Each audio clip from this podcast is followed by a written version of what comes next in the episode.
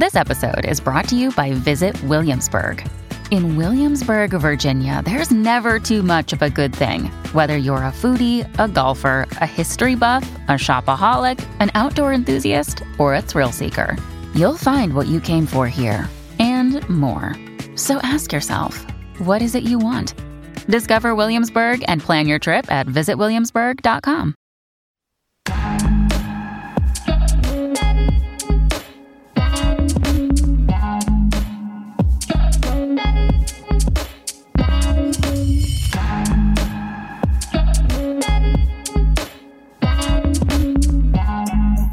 And Jason, you started this trend, by the way, when you took on ESPN. You know, uh, I seriously, it. like you stood up when no one else would, and and now others are following. But you're the trailblazer here. Trust me. Welcome, welcome to Fearless with Jason Whitlock. I am Jason Whitlock, your host. Happy day before Friday. Uh, happy Thursday uh, to you and yours. The weekend is almost here. Uh, we have a awesome show uh, planned for you today, as we try to do every Thursday. Uh, Joe Concha from Fox News uh, is going to join us. Joe writes a column for The Hill as well. Joe is one of the preeminent authorities on the media, and we'll have Joe on to discuss uh, my fire starter here in a, in a second. Uh, and then uh, the Korean Cosell, Steve Kim, will be here. Uh, we'll talk about the Lakers' winning time fiction on HBO. Uh, Kevin Durant is in a funk, and the Brooklyn Nets are off to a horrible start in the NBA playoffs. Uh, Devin Booker and the Phoenix Suns. Uh, Chris Paul has the worst luck, I think, in the NBA. They had the best record uh, all season and, and were clearly the best team. And now Devin Booker uh, is out of game three and four. Uh, that could be really problematic for the Phoenix Suns. That series uh, tied one to one, so we'll talk about that.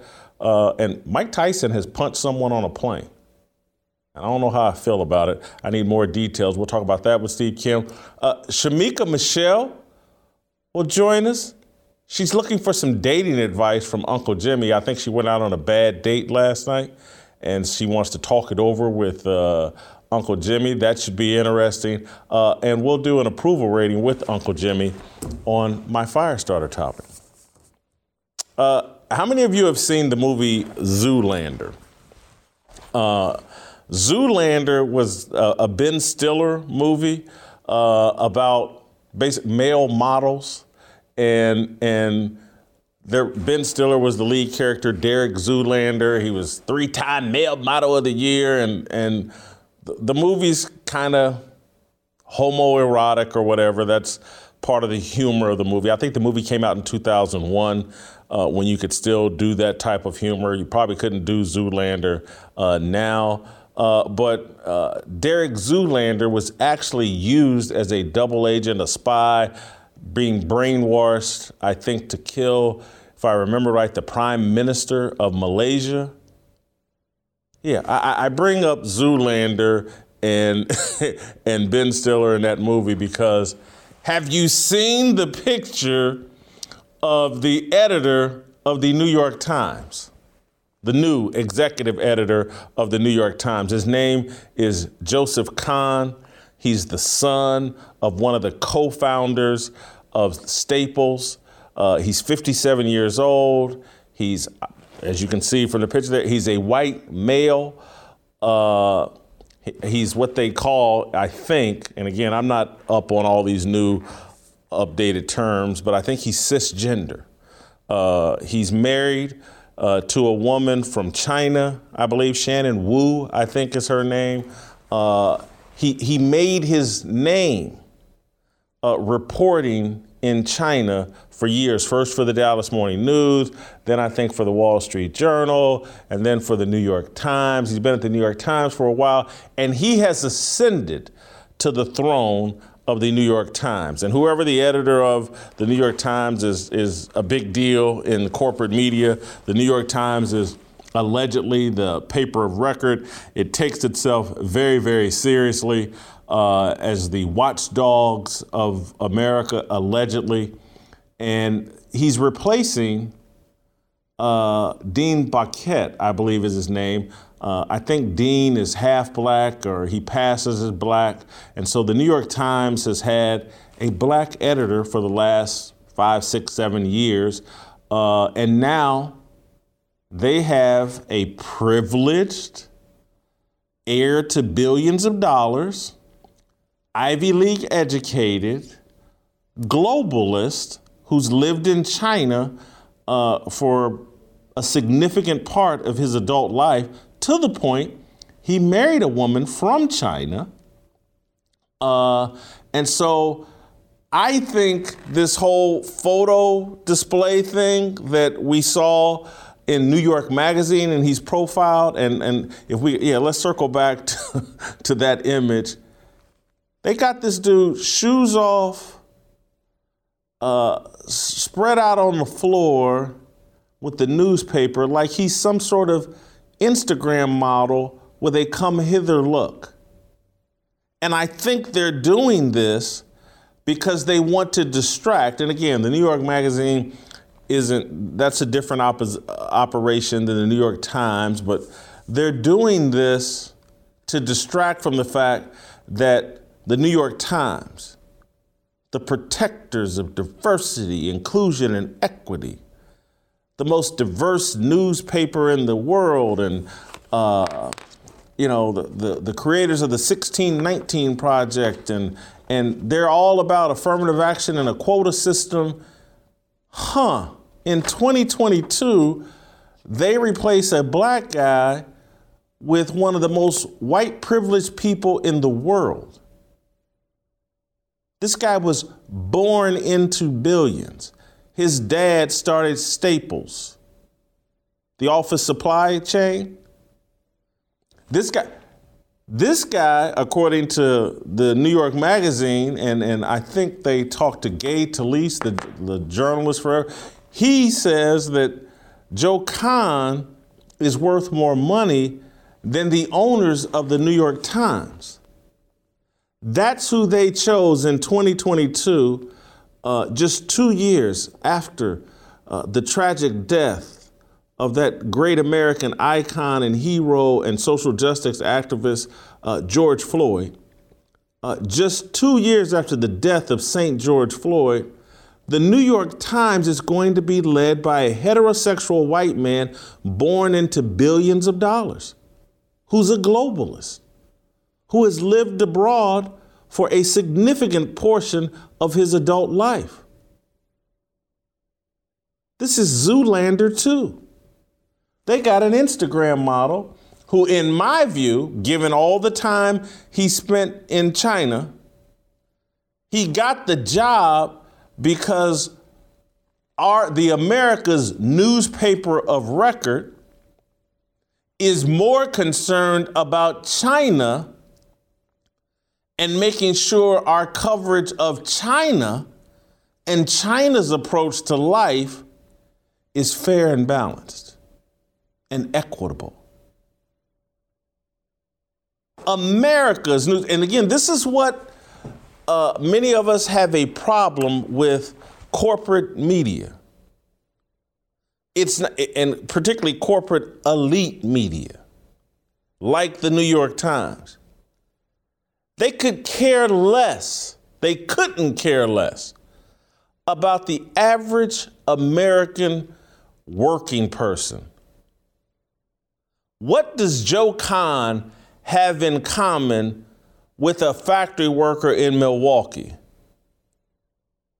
a coal miner in Pittsburgh, a small business owner in Indianapolis?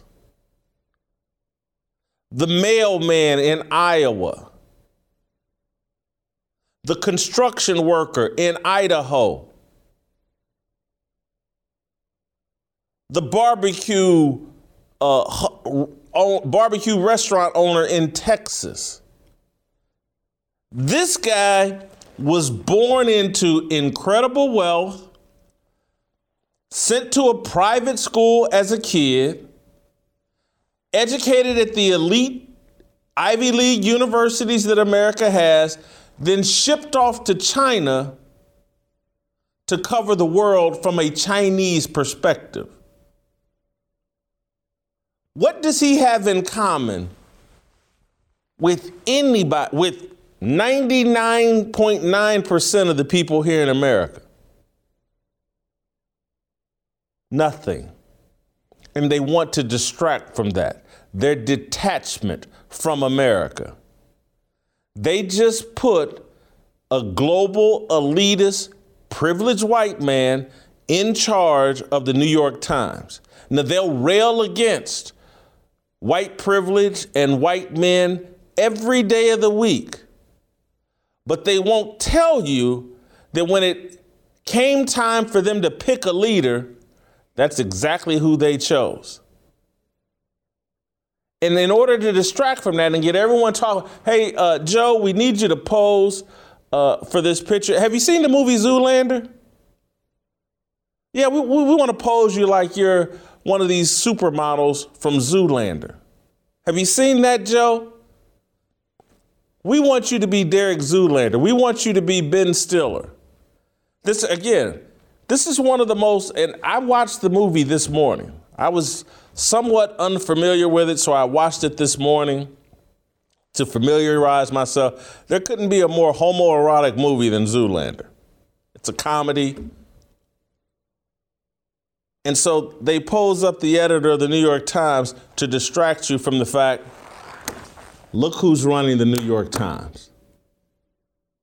This is fascinating, and it speaks to where the global elites want to take this country. They don't care about America.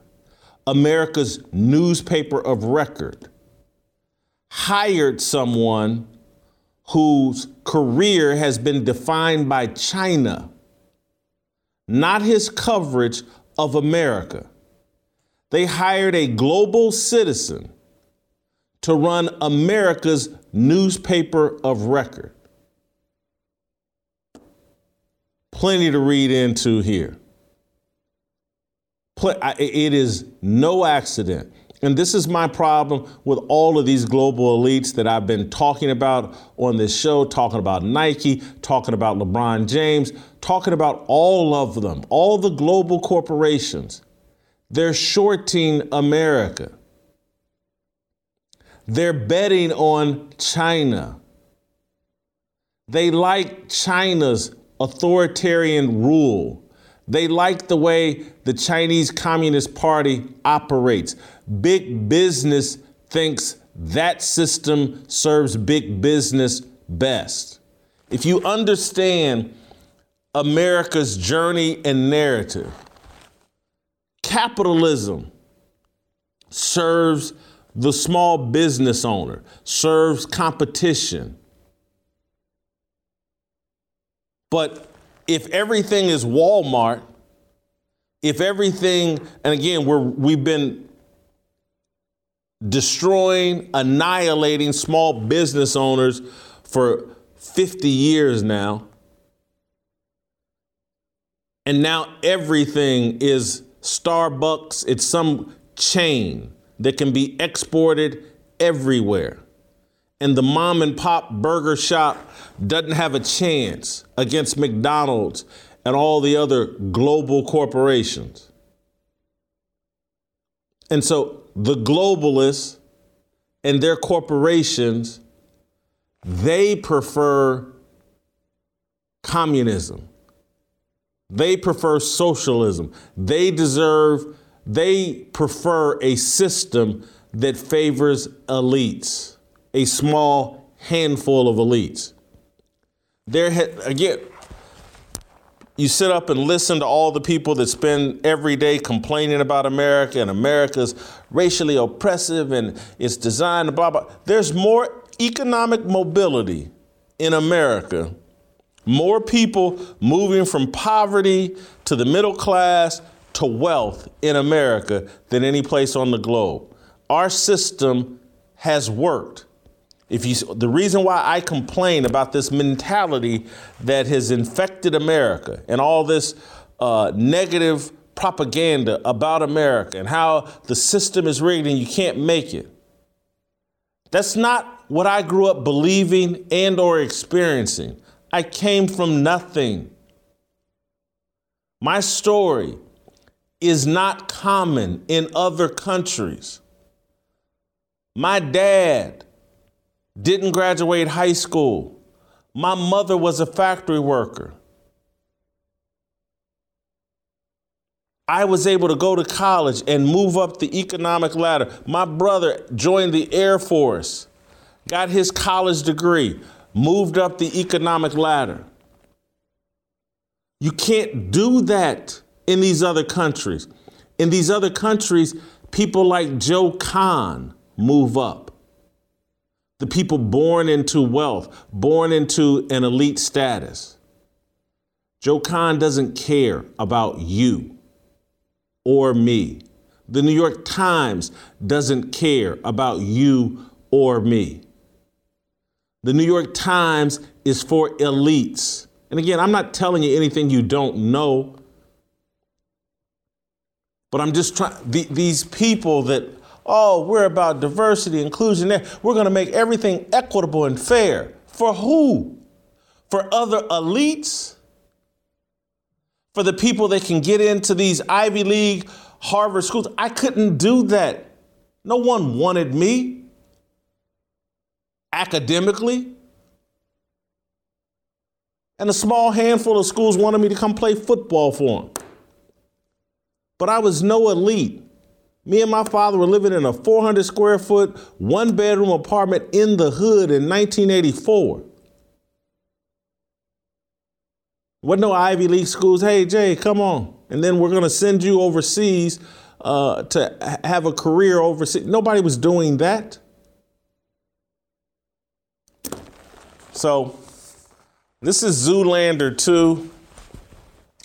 This is, and, and a little bit, the other comparison, uh, just for fun, is uh, George Costanza in in Seinfeld. I, I, you guys remember the episode where I think there's some woman that worked at a photo developing store, and and George I think thought she she passed him. It was some sort of accident. George thought.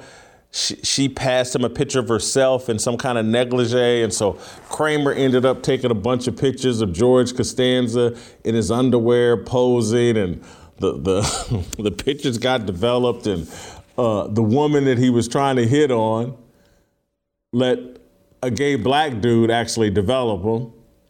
Anyway, it you guys remember Seinfeld better than I do, but uh, yeah, that's that's Joe Kahn as George Costanza.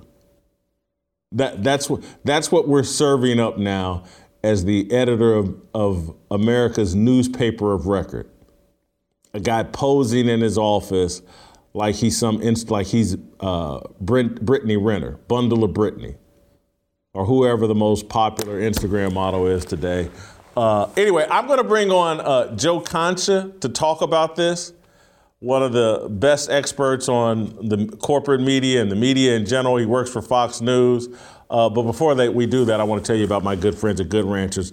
Uh, the summer is quickly approaching, and our friends over at Good Ranchers are here to help provide the great food that is needed to have a great time. They will provide the best beef that's been grass fed and grain finished, better than organic chicken, and high quality seafood that your local grocery store can't compete with. Good Ranchers only sources and sells 100% American meat. You order it, and they send it right to your door. It's just that simple. And guess what? You can beat inflation with Good Ranchers. Once you subscribe, your best price is locked in for life. Get your $30 discount on prime steaks and better than organic chicken. Go to goodranchers.com slash fearless to save on the quality you've been looking for. Use my promo code fearless and enjoy your box of 100% American meat and your $30 savings. Order now to combat inflation with Good Ranchers, American meat delivered you guys know I love Good Ranchers. You know I want all my fearless soldiers uh, to be eating Good Ranchers.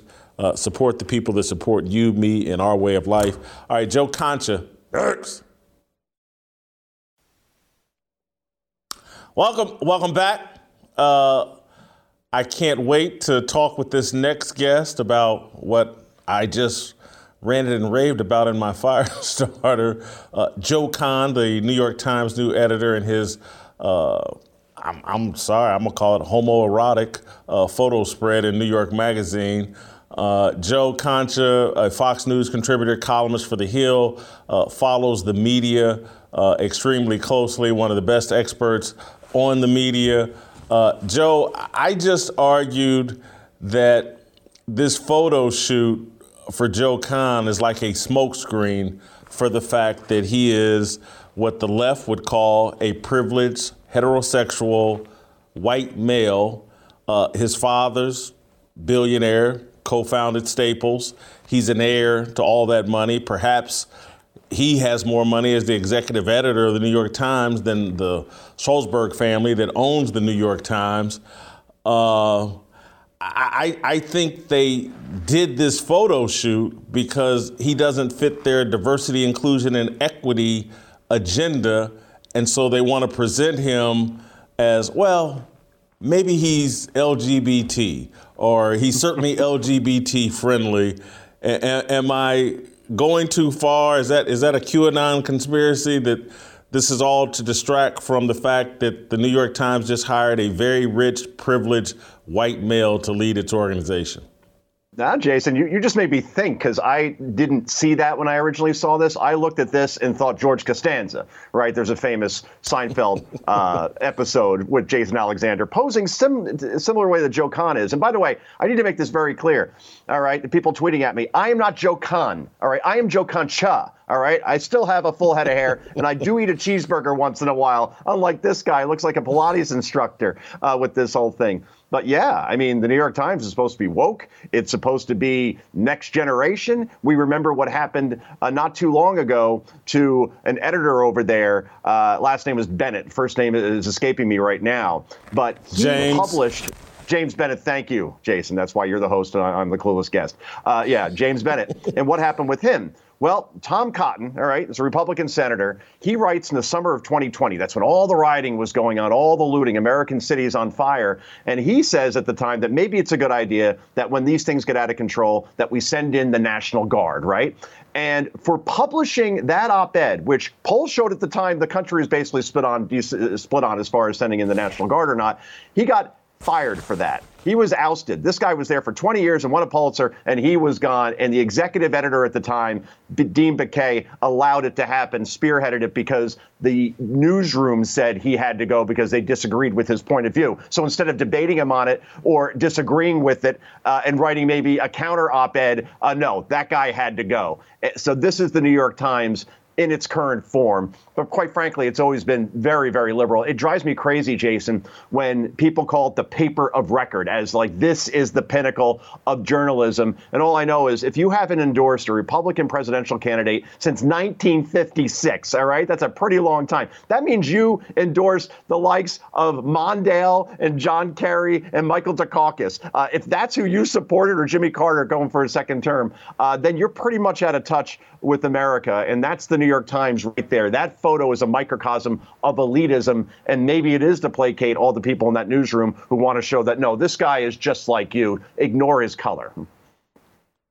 Well, I, am going to tell you the other thing, and again, I'm going full tinfoil hat, and I don't care if people complain about it, but but I read the whole New York Magazine story, start to finish. Yeah. Went back and reread some paragraphs, and and what they were trying to the other thing they're trying to cover up honest to goodness because he's such a cookie cutter privileged elite you know harvard educated uh, again comes from tremendous wealth. Uh, but but the other thing that that is like the the paper of record america's paper of record is now being led by someone whose journalism career was defined by the many years he spent in China covering the Chinese government and covering Chinese culture. He's married to a woman from China. And, and I just find this fascinating that America's paper of record in this time has said, you know what, who we need as a leader? A, a, a super wealthy elite who is an expert on China, has spent many years living in China, reporting on China, I find that fascinating. and and I think it's part of the the New York Times is another group of people that I think is placing its bet on China. I, I think the globalists and and the, the, the New World Order people prefer China over America, and the New York Times has installed a China expert as their leader.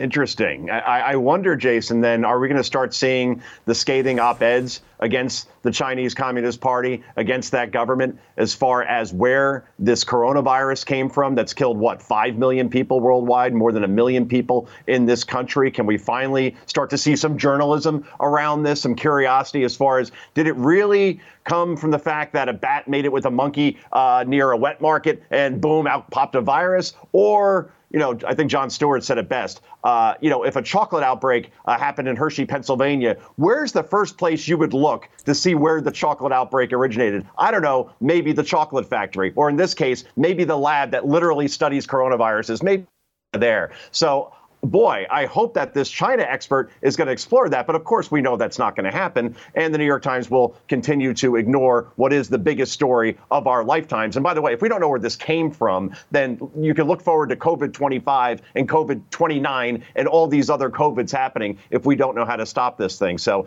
he needs to obviously prioritize that. It won't happen. And he was also hired, by the way, because he ran the digital end of the New York Times. And that's been the most profitable part of the newspaper. The problem is, though, it was profitable under the Trump years, like everybody else profited from the ratings and the clicks with the anti Trump vitriol. And now that Trump's gone, everybody's struggling. Boy, did everybody suddenly get bad at their jobs, or was he the guy who drove all of that? It's like watching The Sopranos without Tony Soprano. Are you really going to watch anymore? Are you really going to read anymore? And that's what's happening with these publications in places like CNN, whose streaming service is doing great, by the way, and uh, MSNBC, Jason.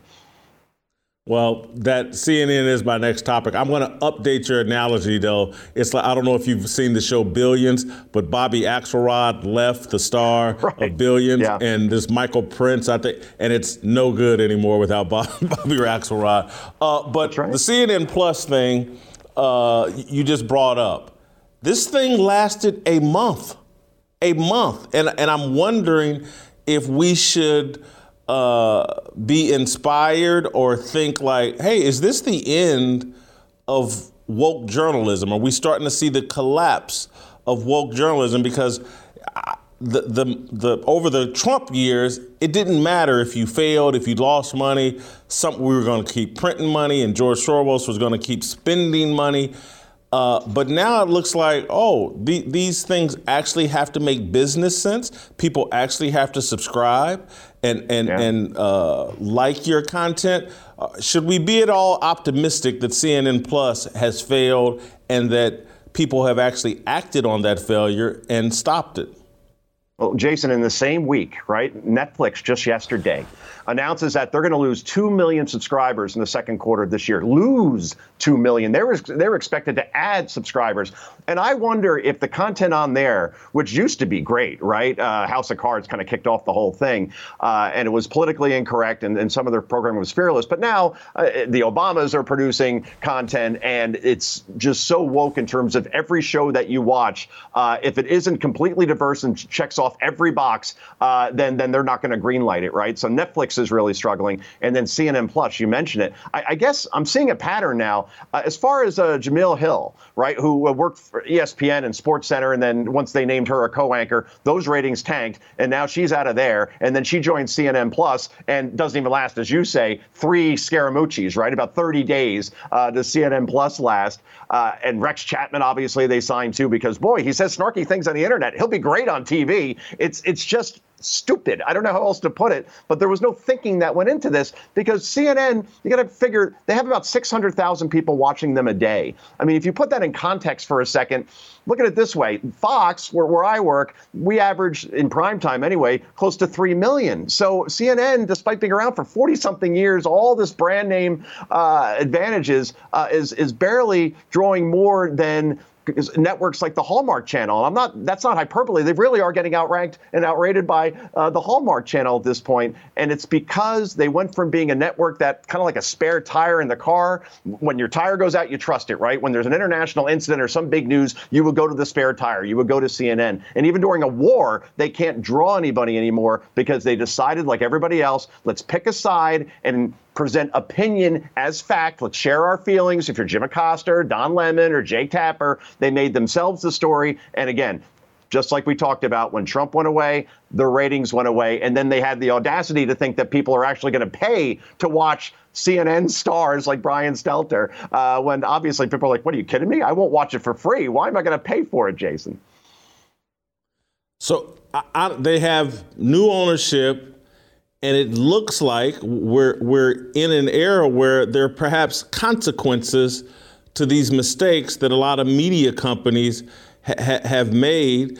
Uh, do you th- do you think this will continue? Should we feel a bit hopeful?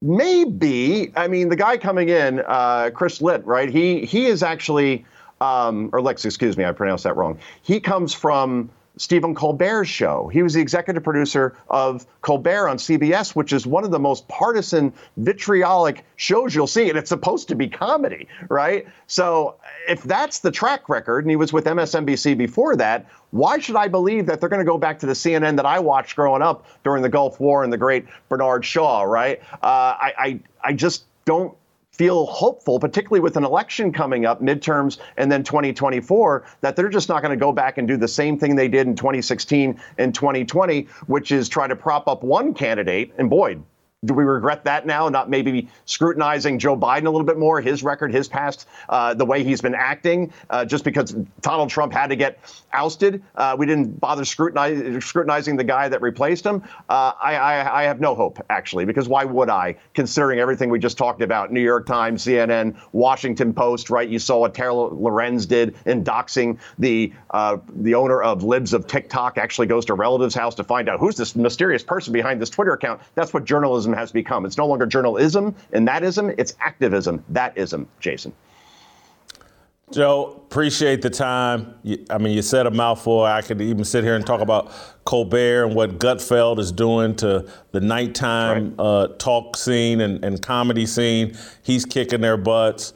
And so I, am hoping we're living in the era right now of consequences because I think the Democratic Party knows come November, they're going to deal with some consequences, and maybe it's spooking the rest of the media. Thank you for the time, Joe. Really appreciate it. And Jason, you started this trend, by I, the way, when you took on ESPN, you know? Uh, I seriously, it. like you stood up when no one else would, and and now others are following, but you're the trailblazer here. Trust me, as a media expert, I can say that. Thank you, Joe. Appreciate it. All right. Uh, throughout the whole world, the leading cause of death is abortion. In the U.S., murder has become a wholesale business since Roe v. Wade. We've killed over 63 million children. Nearly 25% of pregnant mothers do not choose life. The Ministry of Preborn and Blaze Media are partnering to help rescue 50,000 babies from abortion in 2022. Preborn is the direct competition to Planned Parenthood and the largest provider of free ultrasounds in the U.S. When you let a woman see her baby on the ultrasound and hear the heartbeat, she is 80% more likely to choose life for her baby. And when the mother chooses life, Preborn provides maternity and baby clothes, diapers, car seats, counseling, and much more free of charge. Preborn has a passion to save unborn babies from abortion and see women come to Christ. Over the past 15 years, preborn centers have saved 188,000 babies. Will you help rescue babies' lives? To donate, dial pound 250 and say keyword baby. That's pound 250 keyword baby or go to preborn.com slash fearless. Look, we got to support these guys. We got to stick with our values and our beliefs. Please support preborn. Uh, they are in the fight for real and help these women uh, get through this journey and, and, and, and support these women through this journey of, of having a baby. And, and it's just not, hey, get them to have a baby and then walk away. Preborn actually provide, uh, provide support throughout the entire process. Be a good, fearless soldier. This is how you be. This is how you execute being fearless. You support the sponsors that support your values. Please support preborn.com slash fearless. All right, uh, stick around. Uncle J- no, I'm sorry, Steve Kim, the Korean Cosell, X. Yeah, 모두 다 빨리 박수 쳐 기다리지 말고 서둘러 Reason that I'm back is to feed you raps I see that you are 배불러 So fly All right, welcome back. Time for some Korean Cosell and talk a little sports. Uh, Cosell, Steve Kim, I just told these guys uh, that I wasn't going to ask you about uh, Joe Kahn and the New York Times deal. I'm not, but if you had something clever you wanted to say about it, I did want to give you the opportunity to get it off your chest uh, before I ask you some of these more sports related questions. Yeah, I think one of the, the questions on the rundown that was handed to me is woke media dead. I, am going to say this CNN Plus, I'm going to call that Tyson Spinks because it literally lasted 91 seconds. Poof, first bell, wrong and knocked out. It's over with. And, and, then you look at Bomani Jones, whose ratings are incredibly low. You know, I was thinking about this, and I've read the articles about how much of the audience Bomani Jones loses from a really good lead in from John Oliver. Think about this, Jay. Think about having Bomani Jones as your lead in. That's like having a leadoff hitter that hits 125 and never draws a walk. And Bomani Jones always talks about white privilege. I was really thinking about the arc of Bomani Jones's career and the track record. He is now officially the Rich Kotite of media members because he's now that white coach that gets retreaded and gets job after job for like 30 years. They're never on winning teams, but they're always respected. They always get hired, so they're Kevin Loughery, they're Stan Albeck, they're Paul Hackett. I'm sure it gave you nightmares. So now, Bomani Jones is officially the black white coach of media. So hopefully, this is a trend that the American public is speaking out by not tuning in. Look, you just went around three or four different blocks to, to make to slaughter Bomani Jones. People are going to think that I knew you were going to do that. No, no, uh, no, no. And and no. and teach you. I nope. literally just told. I said they just asked, "Are you going to ask him about Joe Kahn and New York Times?" and I told him no. And then as we started up the segment, I was like, ah, who knows? Maybe Steve has something clever he wants to say.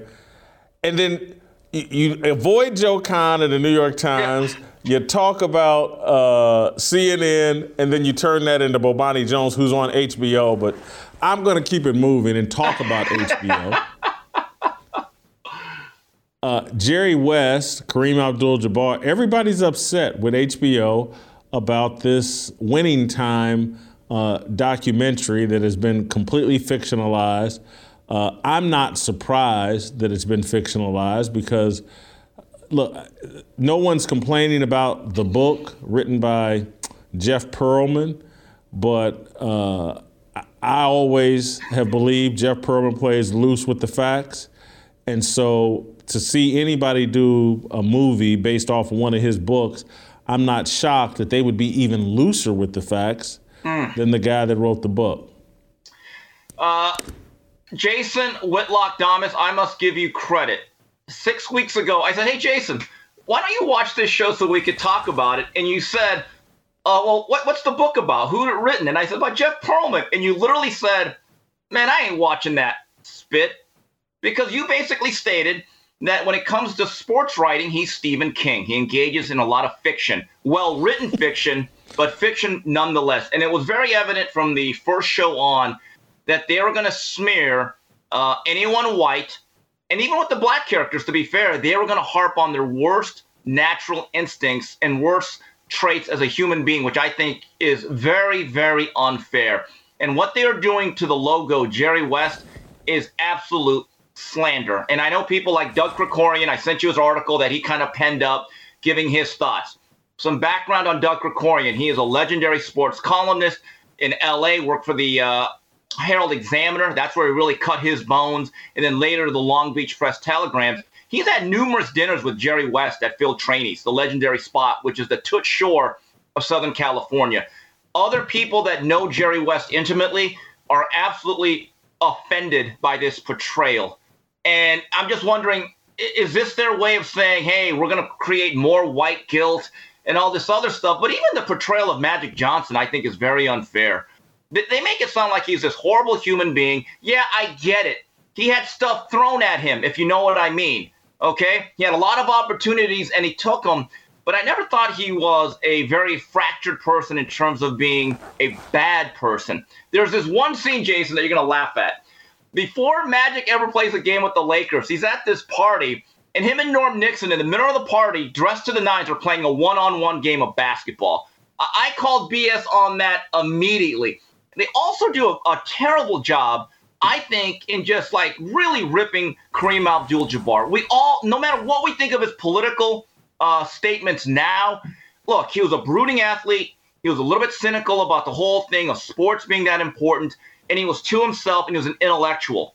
They they were so wrong in this. In the first game he ever played with Magic, he hits that 15 foot skyhook to win the game, and everyone hugs him. Hot Rod Hundley for CBS does an interview with him, and on the HBO series, all he said was, glaring at Hot Rod, Salam alaikum, or Salaikum salam, and he walks off. I actually saw highlights of that game where they showed the interview. Kareem did not give a long interview, but he was very courteous and he was respectful. He answered every question and then he walked away. And, and if you can't get those base facts correct, it loses credibility. But Jason, to wrap it up, I don't know what it says about me. I'm watching every episode because I'm actually intrigued by the whole damn thing. Well, I think it says a lot about HBO and yeah. HBO was a network that, from The Wire to even Six Feet Under to obviously The Sopranos, uh, that was the destination network. That like tr- trust it. Just yeah. I'm keeping it a thousand percent real. When Bill Simmons got a show on HBO, you talk about jealous and like, man, that's what I always wanted. I've had conversations with the people at HBO about doing a show. Now, though, I, I, I, find uh, HBO worthless. And, and, you know, Bill Maher on Friday nights, I enjoy, but, you know, I don't think their shows are nearly as cutting edge or as good. It's like David Simon, the creator of The Wire, has a new show coming out on HBO. Or, and look, it may have started April 15th, I think, maybe. Hmm. Uh, it, it's some new series about I'm not watching it because I don't trust HBO with the truth anymore.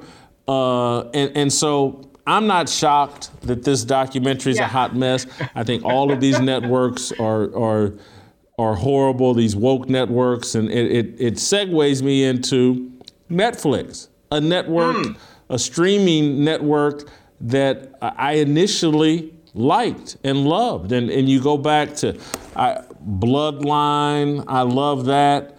Uh, House of Cards, I love the first four or five seasons of that.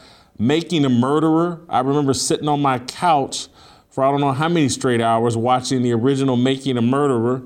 Uh, but now I still have the subscription, but I actively avoid Netflix. And now they got a series coming out.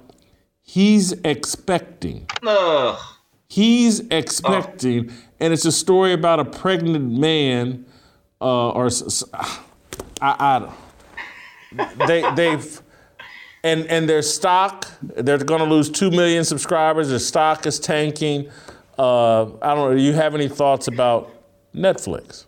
Yeah, one last. Well, here's the thing. People used to Netflix and chill. I, I guess now they just chill. And when when there comes a point uh, when you cross the line so many times that the audience, in my view, does develop a conscience, and that you know shows like that ten years ago would have been so unusual.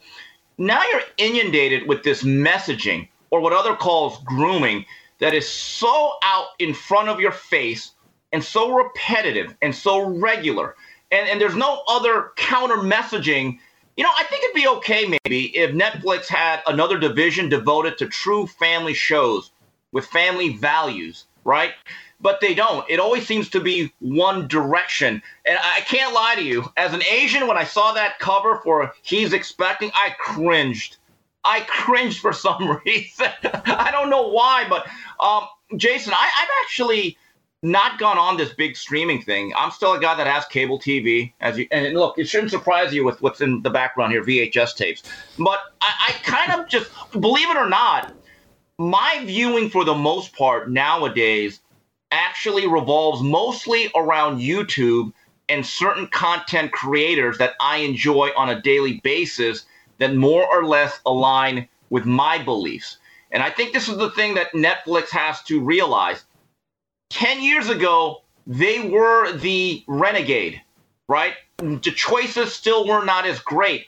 Now, with everyone having the ability to be a content creator like you've become, and you decided to start your own division within a network, now you better understand that the audience has even more choices than they did back in 2010 to 2012. Uh, let's talk a little just straight up hoops. Kevin Durant, Mm, mm, Brooklyn mm. Nets, Boston Celtics. Kevin Durant has been awful uh, in the first two games of this series. The Nets are down 0-2. I, I, I don't want to focus all the blame on Kevin Durant. I actually want to give credit to the Boston Celtics. They are long and athletic, and I think uh, the defense they're playing on Kevin Durant is a problem for Durant. I don't expect him to fix that this series. I, you know, I, he's taking the blame and says he's got to get better. I, I, don't think Kevin Durant moves without the ball enough.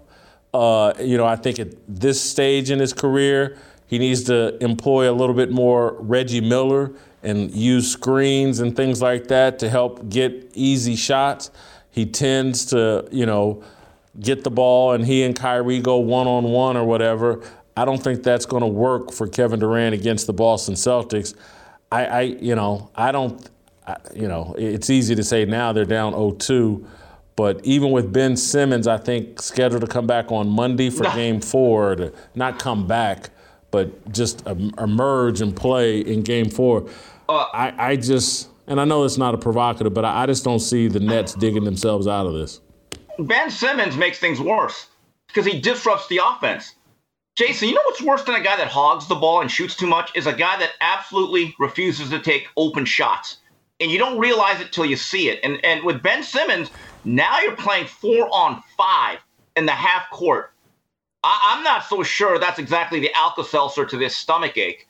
And when Kevin Durant struggles, and he doesn't struggle a lot, is when he starts to just pound the ball into the floor, seven, eight, nine, ten dribbles, and the four other guys are watching, that becomes a real problem. And if you're going to do that, you better have the ability or the willingness to take it to the rim once in a while and get aggressive and get hit with playoff basketball. And that was the greatness of Michael Jordan. That's why when people said, well, Durant's a better scorer than Jordan, I used to blanch at that. But putting that aside, can we now rewrite the history of Kevin Durant as a Golden State Warrior? Maybe Steph Curry was actually or is pretty damn good. Because what are we going to say in five to 10 years if Curry's able to win another ring or two, and then all of a sudden this other tall, lean guy in Brooklyn is ringless in his career for the rest of his life, what are we going to really say? Because there was always this belief that Steph Curry was just a role player. He was part of the system. He caught lightning in a bottle. Um, Steph Curry's production is still pretty damn good from what I understand it. And it was supposed to be this in the final chapter of Kevin Durant's NBA career that I led a team as the clear number one. Doesn't look like it's happening this season, Jason. Well, look, man, we may not have to wait long to have that conversation yeah. because of what has happened with the Phoenix Suns in terms of Devin Booker's injury. And now the Pelicans actually have a shot. That series is 1 1. Uh, and and you know I sit there and I feel bad for Chris Paul. He had the best team last year, couldn't get it done. He clearly has the best team this year. Devin Booker goes down, going to miss game three and four they could fall down in this series uh, 1 3 and, and not be able to get back up. And if that happens, that opens a door for the Golden State Warriors and Steph Curry this year. uh, to perhaps get another championship, and we're having that conversation. But when you think about what's going on with Phoenix, I feel sorry for Chris Paul. Yeah. He's not the most popular guy. There's a lot of people that that you know think he's a jerk. I, I hear from them, but I like him. I think he plays really hard. I think he's the Isaiah Thomas without championships of, of this era. I've been rooting for him and, and obviously love Monty Williams, great coach and a great ambassador for people with Christian beliefs. Uh, you know, my number one feeling is like, man, Chris Chris Paul can't catch a break. Let's, you know, a couple days ago, you referenced a Flintstone character as to the hairstyle of Colin Kaepernick. Well, I'm going to raise your Flintstone character. Chris Paul is Schleprock. I, th- you're right. He's absolutely a mush. And this goes all the way back. Let's take a look at this from a 360 degree perspective. He should have been a Laker. Kobe's last year's as a player should have been much better because him and Chris Paul could have been a deadly, deadly backcourt with Pau Gasol anchoring the front line. Okay, so that doesn't happen. Then he goes to the Clippers, loaded young roster, and the one series that I do place blame on him for, they were up on the Houston Rockets, I believe, in the semifinals of the Western Conference playoffs, three games to one. They had an 18 point lead in the second half of a closeout game at home and they blew it. That could have been a special run. And then you saw what happened last year. They, I think they had a 2 0 lead on the Bucks. I'm thinking, oh my God, Sisyphus is finally going to get that boulder up to the hill. And He's going to push it over. And then it didn't happen. Uh, there are certain players are just cursed. It, it reminds me, you talk about Isaiah Thomas, who was able to win two titles and get the three NBA finals.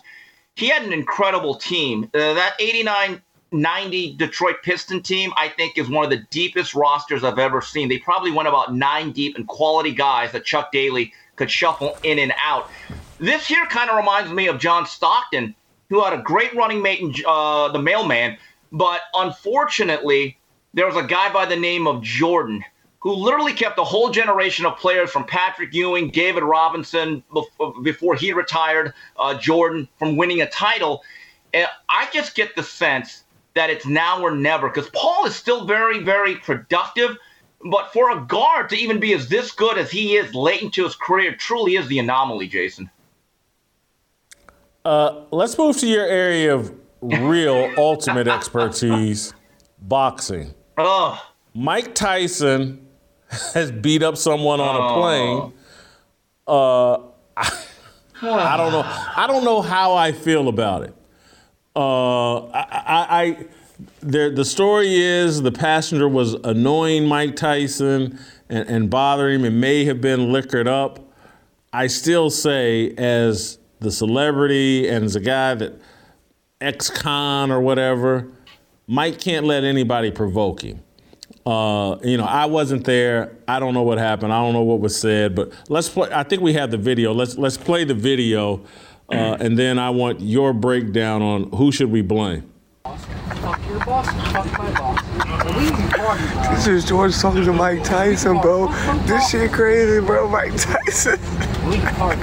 My dog done got lit, man. He over here rapping with Tyson. Mike Tyson trying to give us some shrooms.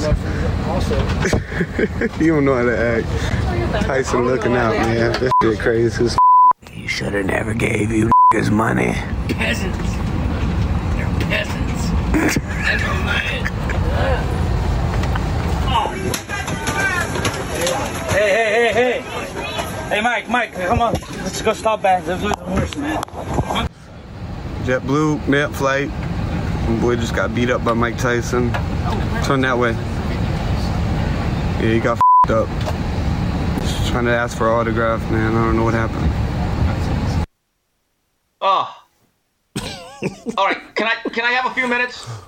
Can I have a few minutes? Go ahead. Okay. Number. Go ahead. Number one, I, I blame the airline. Uh, you go to first class to avoid that, and where were the airline stewardesses, if for lack of a better term, or the attendants to say, "Hey, hey, buddy, back off."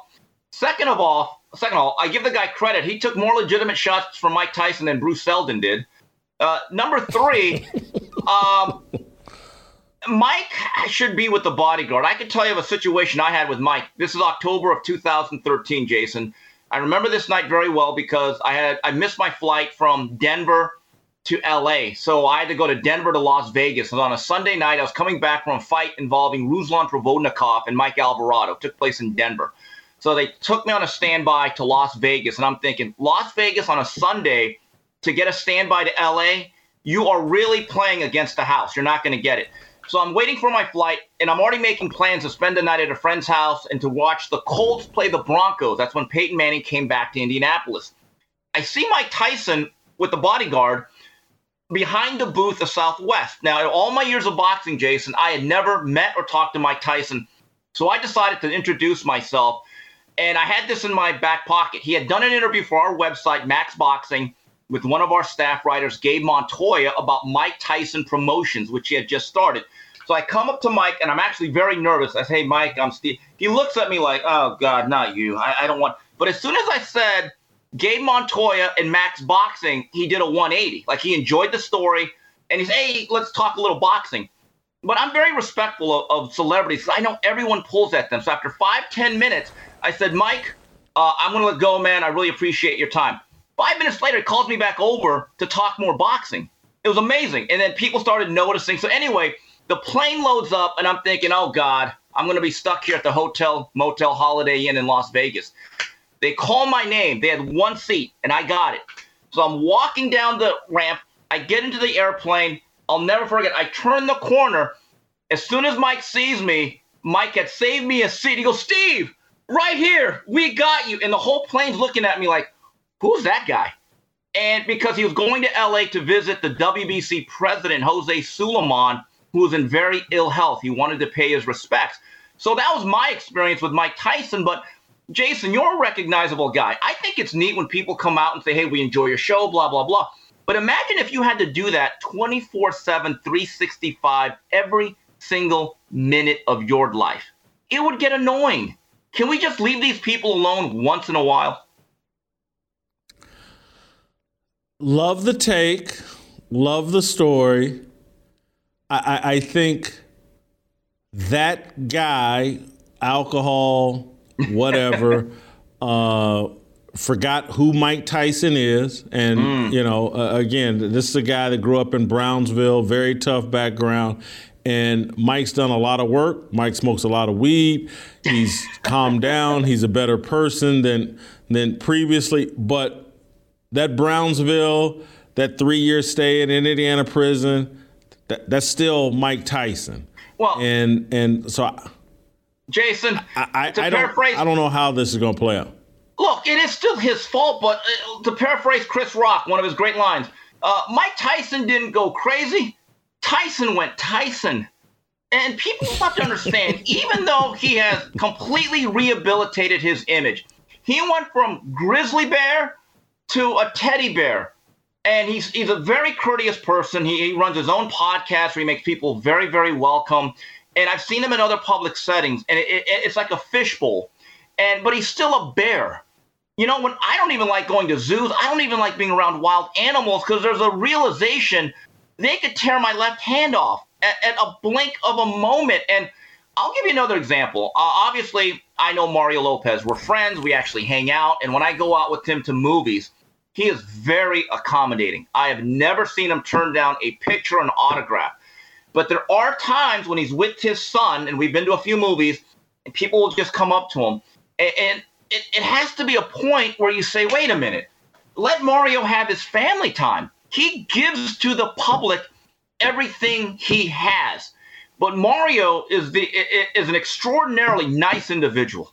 He wants to accommodate everybody, but there are times I feel bad for him. Years ago, before cell phones could do selfies, there were times when I'd be ringside fights, we'd be talking.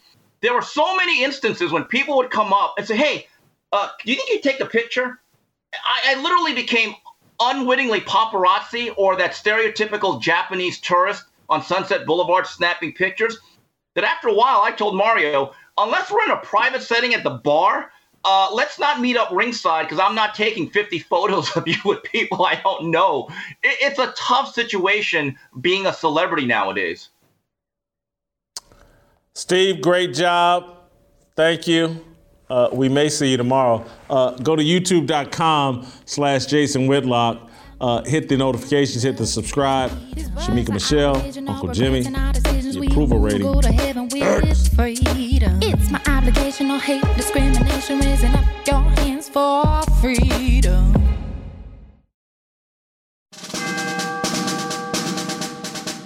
We must exist in a state of man glorious, as we are protected by the red, the white, and the blue. But remember, the mind is the key. The fearless soldier pledges to place God first and foremost in his everyday endeavors of life. We, the fearless army, are one nation under God, indivisible, with freedom and a belief in the American dream. The men bold enough to join our movement comprise what we like to call the New Dream Team. We are leaders of our families, our churches, and of this nation. We reject the seeds of division that are planted by corporate media misinformation. We affirm that all men are created equal and are endowed with inalienable rights, which are granted by our Heavenly Father. We are bound by honor to accept God's challenge, to take the flag and lead, to cherish, to protect, and to nurture the life of our unborn seed. I am a fearless soldier, so shed no tears for me. I am not a victim. I am the man that God made me to be. Amen.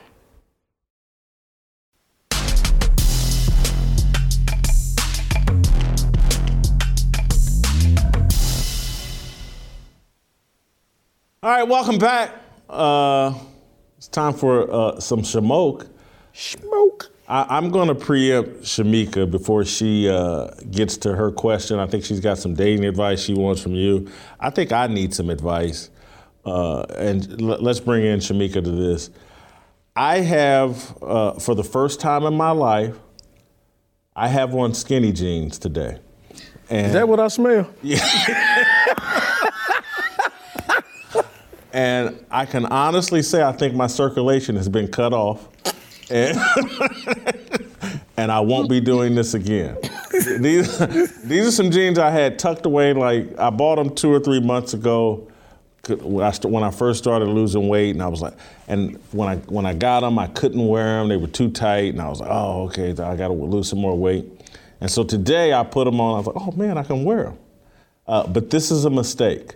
Uh, I, I'm losing feeling in my thighs. You losing feeling. You, hey man, listen. When you're not used to wearing skinny jeans, you lose feeling in more places than your thighs. okay, let me just say. Uh, so, Shemeka, I'm gonna toss the ball over to you. If you have a comment about me and skinny jeans, keep it to yourself. Uh, if you have, if you got a question for Uncle Jimmy, go ahead. Yes. So uh, it seems every time I say something publicly, the enemy comes from my words and have me feeling like, must thou tempt me? But anyway, I said a couple weeks ago that I do not date. My friend, very close friend of mine, we'll just call her Monkey in the Middle for to, for today, convinced me to go on a date. Now, I don't want to get too much into the date because I don't want to be disrespectful.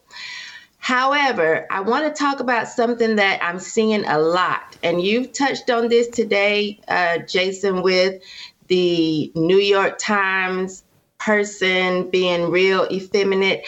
I'm seeing a lot of men just be very feminized in how they approach women. So, my question for Uncle Jimmy is if a woman has agreed to go with you to dinner, she's giving you her availability, what is your next step? As a man, what would your next step be? Uh, you Agreed to go out. Right. She's told you when she's available to go out. Okay. What's what's the next step, Jim? Uh, the next step is to finalize this date and tell you where we're going and what we're getting ready to do. Or I mean, that, that, that's that's the next step. She she's agreed to go out, and I, I need to finalize it. I need to make a m- make a decision about what's going on. Now, it, be prior to getting up to that point, I'm going to do a couple of little couple of little player things, right? Because I'm going to rather than me find out where you want to eat, I'm gonna find out what you don't like to eat. Okay, because if you, oh I don't eat pork, well guess what? We ain't going to get no ribs. Okay, you see what I'm saying? I'm gonna ask you, well, what's your favorite place where you like to go eat? If she say, oh, I like to go to Applebee's. She say she like to go to Applebee's. I know if I take her to Red Lobster, she gonna be in heaven. you, you, you see what I'm saying? So it, it's it's it's it, it goes with the game. Well, what happened with you, Shemeka? Well, look at that look. It didn't quite go like that. Um, there was so once I agreed to go out. Well, first of all, I agreed to go out before I actually had the chance to talk to him because had I talked to him first, I would have known uh, after the first 16 minutes and 32 seconds of the conversation that he believed the American dream is bullshit. CNN is his favorite channel to watch and that women should just do as they please and be free and never have to really consult with their partner because they are women. But anyway, there was a lot of back and forth even after I said this was my availability. There was so are we are what are your thoughts? What are your plans?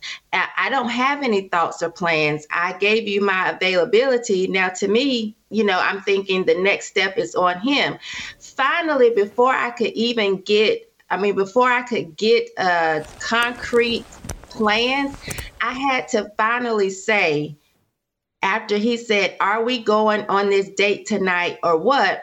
I said, If you have definitive plans. He goes, What does that mean? I said, Well, if you're making the plans, yes. If I have to make the plans, no. It was just a lot of back and forth. I felt like he wasn't really being a man. He wasn't really just giving direction and saying, this is what we're going to do. And I, I don't like that. I'm not used to that. And I wonder if we've just made men so afraid. Well, the I'm I'm going to answer my own question because the answer is no, and I'll tell you why. But I'm wondering if we've made many men so afraid to just take the lead and be in control. I don't understand how a man would think that as a woman, I could believe that he could lead me and direct me if you can't even make a simple date after I've given you my availability. And I know that's not all men, Jason, because I remember when I came to Tennessee in October, you said as a group we were going out to dinner. You didn't you never asked me what I ate. You never said, "Well, what do you think?" You sent out the time and the restaurant. When we got there, you didn't even give me a choice of food. now, I don't think you knew that at that time I didn't eat beef. I was only eating seafood for like the last six years. And I know that I could have said, Oh, I don't eat uh, beef. And I, I could have gotten something else, but I really wanted to try the steak because the restaurant looked like I should.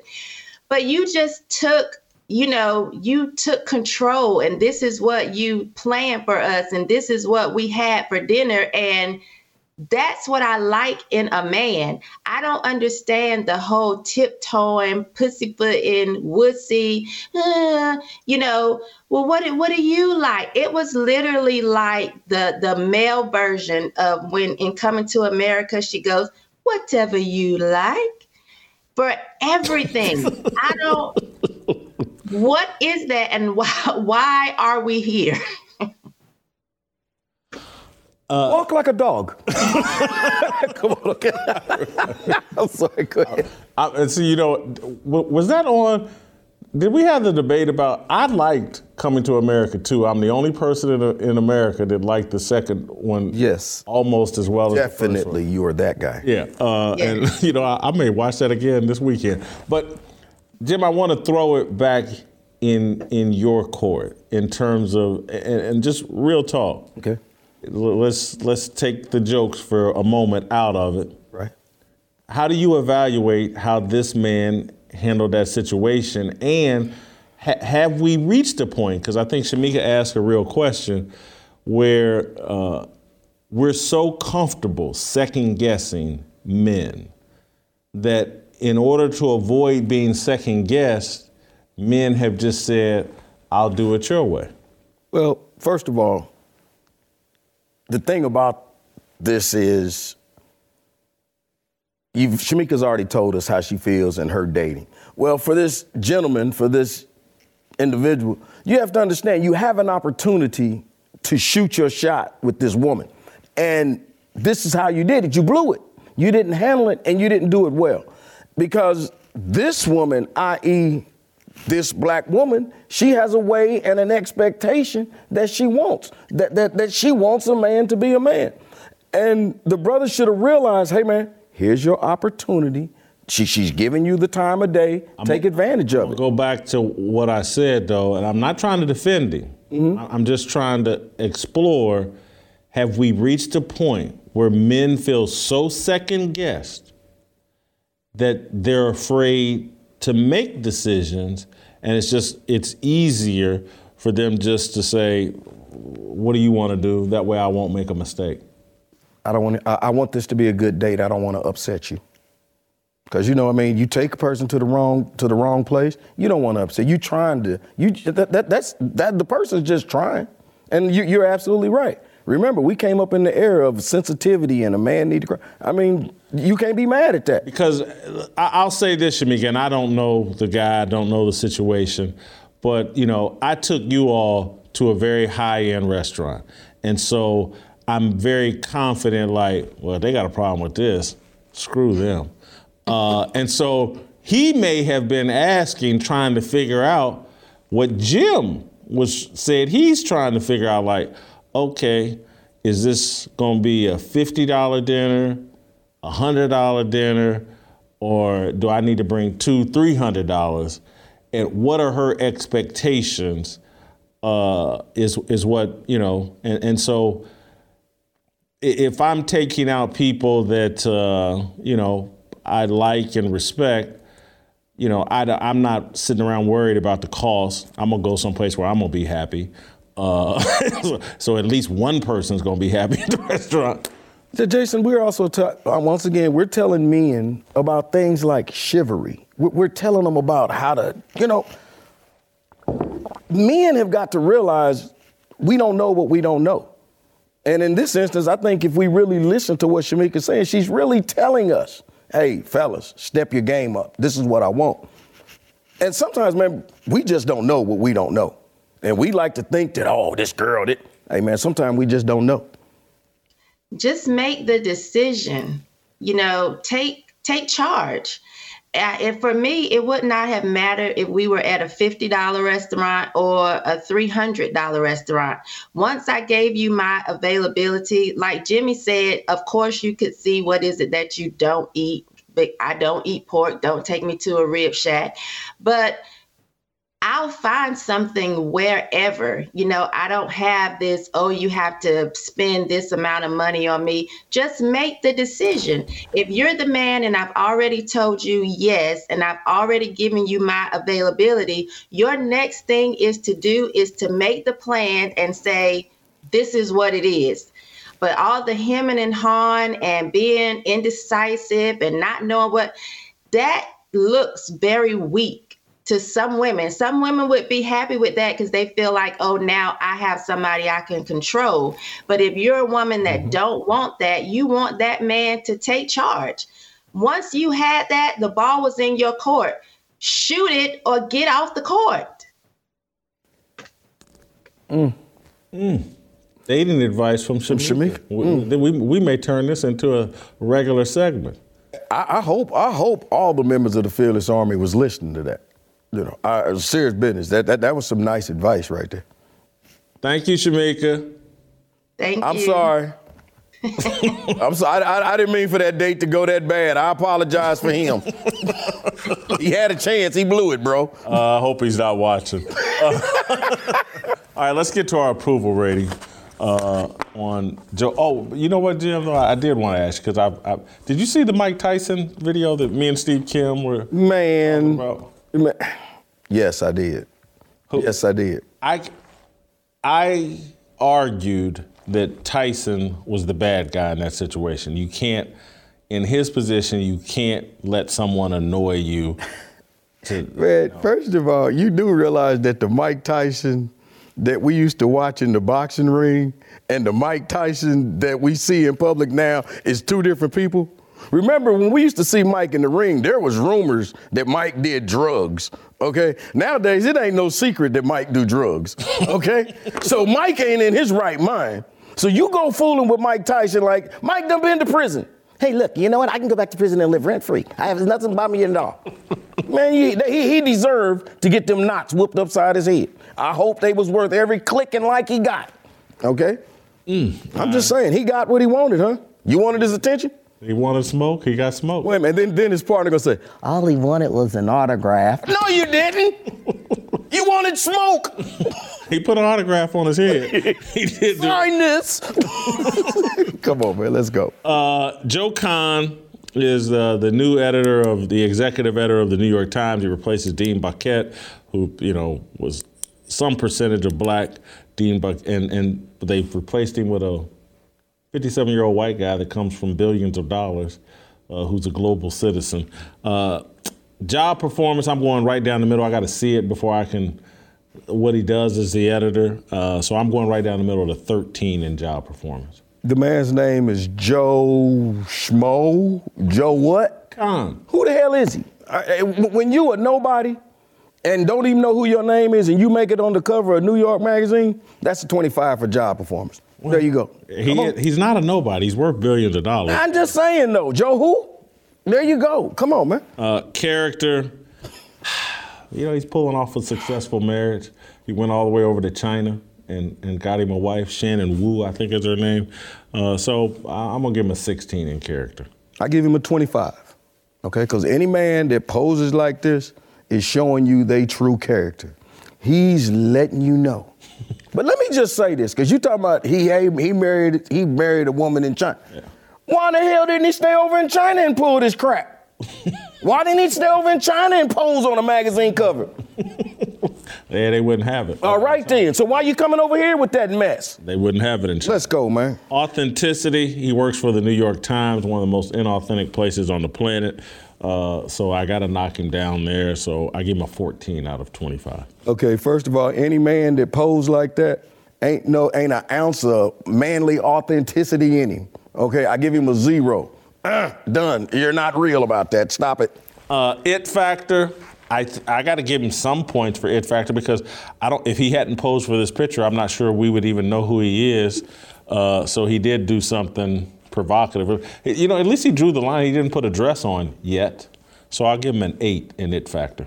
I'm giving him a zero for the very reasons you said. The very reason I said earlier. I'm not even gonna act like I know who this man is. Who the hell is he? Why is he doing these photo shots like this? And why did somebody decide that this was so important to put on a magazine? I don't get it. It ain't even a cute picture. I mean, what, what was the purpose in doing this, Jason? What? Compared to George Costanza's photo, not a cute picture. Who you know, George Costanza. George, I, I understood why George did it.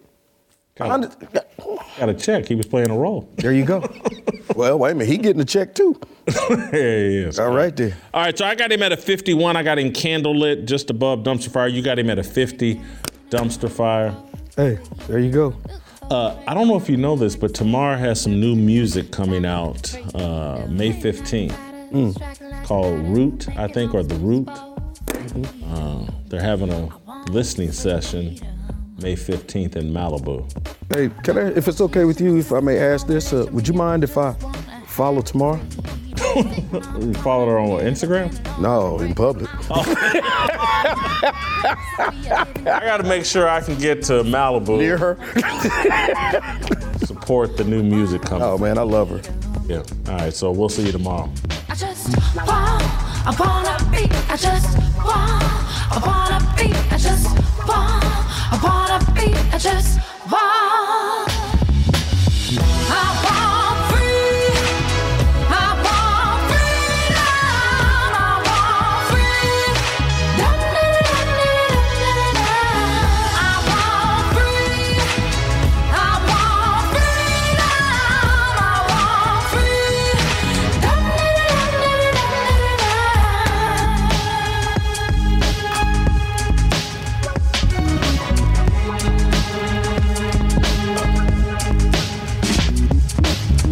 The right sign, looking like it's my time, feeling all kinds of free. These words are our religion, no regrets, and our decisions.